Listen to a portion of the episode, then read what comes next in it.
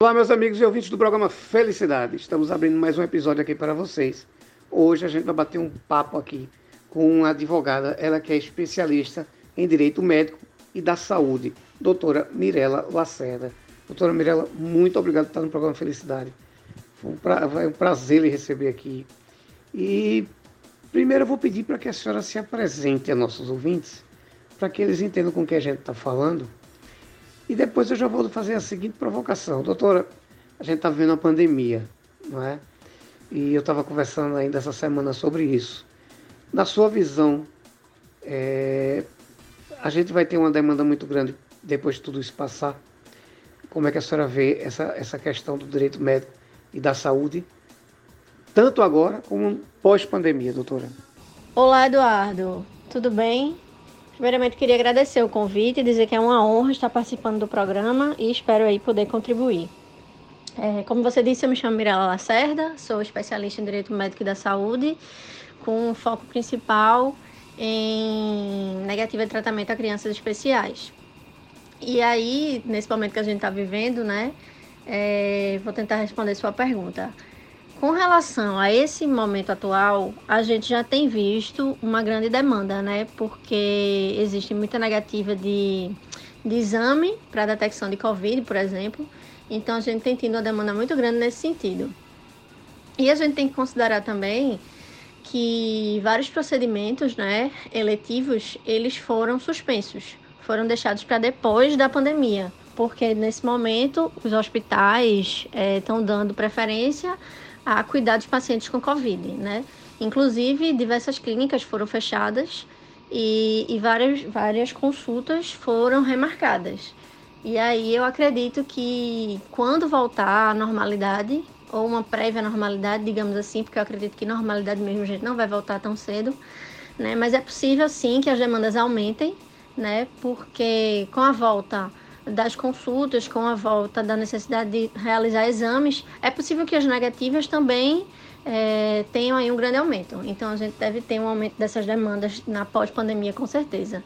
E nesse momento, como eu disse, a gente já tem tido, né? Com negativa de, de atendimentos, negativa de, de tratamentos de, com relação ao Covid. E aí a gente tem discutido bastante no judiciário que graças a Deus a gente tem tido uma resposta rápida, né? Porque apesar do trabalho remoto, o judiciário tem feito um trabalho aí bem efetivo, sabe? E rápido. Então é isso. É o que eu posso te dizer nesse momento.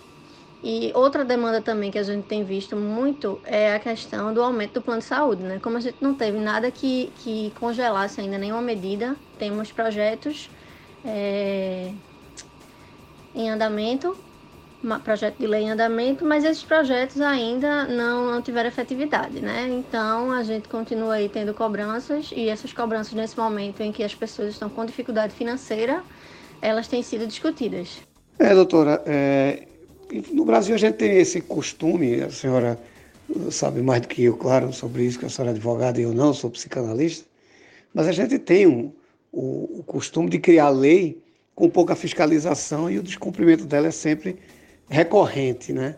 E eu fico imaginando assim, uma negativa de um tratamento médico já é cruel, não é? E quando se trata de criança, principalmente num momento especial, é, é, é, é desumano, né? E graças a Deus tem um jurídico, tem advogados especialistas como a senhora para fazer esse tipo de defesa. Mas veja, é, a gente assiste por televisão, jornais, internet, né, veículos de notícia, que às vezes que você chega no hospital com seu filho para socorrer para um problema e que tem uma negativa, às vezes a pessoa perde a esportiva ou perde o controle ou né, e termina fazendo uma loucura ou discutindo e perdendo um pouco da razão. Estou lhe dizendo isso porque a minha pergunta é a seguinte: cheguei no hospital com meu filho é, é que está passando por um processo ou, ou, que tem um problema mais é, é mais sério, e eu tenho uma negativa. Pronto. O que é que eu tenho que fazer? O que é que eu tenho que pegar para procurar o especialista? O que é que eu tenho que. Qual é o procedimento ideal? Vou lá buscar um documento. O que é que eu devo fazer, doutora, para daí eu procurar o meu direito de fato, de, de fato e de direito, né? É, é, o que é que eu devo fazer? Qual é o procedimento ideal para o pai ou para qualquer pessoa que esteja acompanhando uma pessoa que tem uma negativa de um tratamento médico. Verdade, Eduardo. É uma situação muito difícil, é desumano.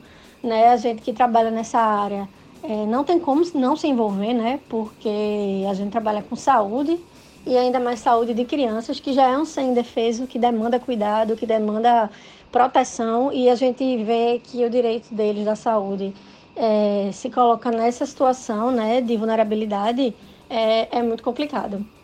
E assim, com relação à negativa de clínica, de hospital, enfim, dependendo do lugar, dificilmente ele pode conseguir essa negativa, como é que se diz?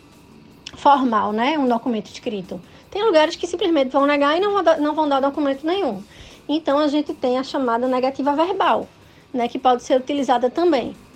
Claro que no momento da negativa, ele pode pedir, me, me dê essa negativa por escrito, mas caso o, o, profissional de saúde ou o recepcionista, ou seja quem for, se negue a fornecer essa negativa, né, a gente vai ter aí uma negativa verbal.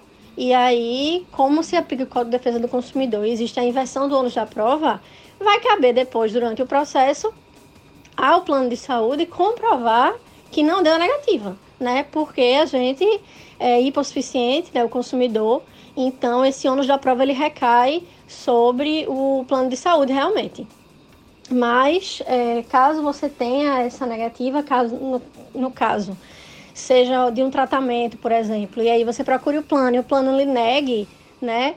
Você pode solicitar uma resposta por e-mail, você pode fazer uma reclamação na ANS, mas ainda que você não tenha essa negativa por escrito, não tem problema, porque a negativa ela pode ser verbal. Acho que eu respondi a tua pergunta, né? Feito não só respondido, mas me deu uma aula, viu? Foi muito bom. É, porque a gente tira a dúvida de quem está nos ouvindo, isso é perfeito. Veja só, doutora. É, então vamos lá. Diante da negativa, eu tenho que procurar, procurar, um profissional de direito com a sua competência. Então quero lhe encontrar. Como é que se dá? Primeiro, estou com a documentação, vou, no caso, vou lhe procurar, por exemplo. É, o que é que eu preciso levar de meus documentos? São documentos pessoais e como é que eu faço para conhecer seu trabalho e lhe encontrar, doutora? Então, Eduardo, com certeza é muito importante que a gente procure um profissional especializado né, naquele direito que a gente está tendo lesado. Então, no caso de direito à saúde, a gente tem que procurar um profissional especialista em direito à saúde, né? Não pode ser qualquer um, senão a gente acaba saindo prejudicado, né? Então, com relação a esse procedimento de negativa, o que é que o segurado deve fazer? Ele deve juntar, os documentos são muito simples. RG, CPF, três últimos comprovantes de pagamento do plano, é, laudo médico, solicitação médica. Se tiver negativa, a negativa também, claro. Se tiver feito por telefone, for uma negativa verbal por telefone, anotar o número do protocolo, né, do chamado, junto ao plano de saúde. É, basicamente são esses. E vocês podem me encontrar no Instagram, né? Eu tenho uma conta lá, é Mirella com dois L's, Mirella Lacerda ADV. E lá você vai ter o link para o site, para o contato, para para poder entrar em contato comigo tranquilamente. Então, hoje a rede social que eu mais utilizo realmente é o Instagram e lá tem o link para para todas as outras redes, né? Para fazer o contato mais mais pessoal a Mirella com dois L's, Mirella Lacerda DV. Podem ficar à vontade. Inclusive, eu sempre estou levando novidades, né, notícias, sempre estou postando tudo nessa rede. Né? Então, assim, é bem informativo o Instagram, tem muito vídeo, tem, tem muita informação legal e vocês podem me acompanhar por lá. Doutora, eu quero lhe agradecer, agradecer todas as dicas, agradecer a sua disponibilidade por estar nos respondendo aqui. Você que parar seu dia para nos responder, eu sou muito grato. Quero agradecer de coração. Quero dizer à senhora que faça uso do programa sempre que tiver uma informação para trazer, quiser conversar, discutir uma notícia, seja o que for, faça uso do programa para que a gente tenha sempre essa informação, para que as pessoas tenham sempre instruídas para poder é, passar com menos desconforto tudo isso que vamos passando. Então, quero agradecer muitíssimo, muitíssimo obrigado por participar do programa e já sabe, tem cadeira cativa aqui. Venha-se embora para cá trazer informação e discutir notícia, que a riqueza do programa Felicidade é informação. Muitíssimo obrigado. Ô Eduardo, eu que agradeço o convite imensamente. Fico muito feliz de estar aqui participando e poder ajudar um pouquinho com conhecimento aí, com informação.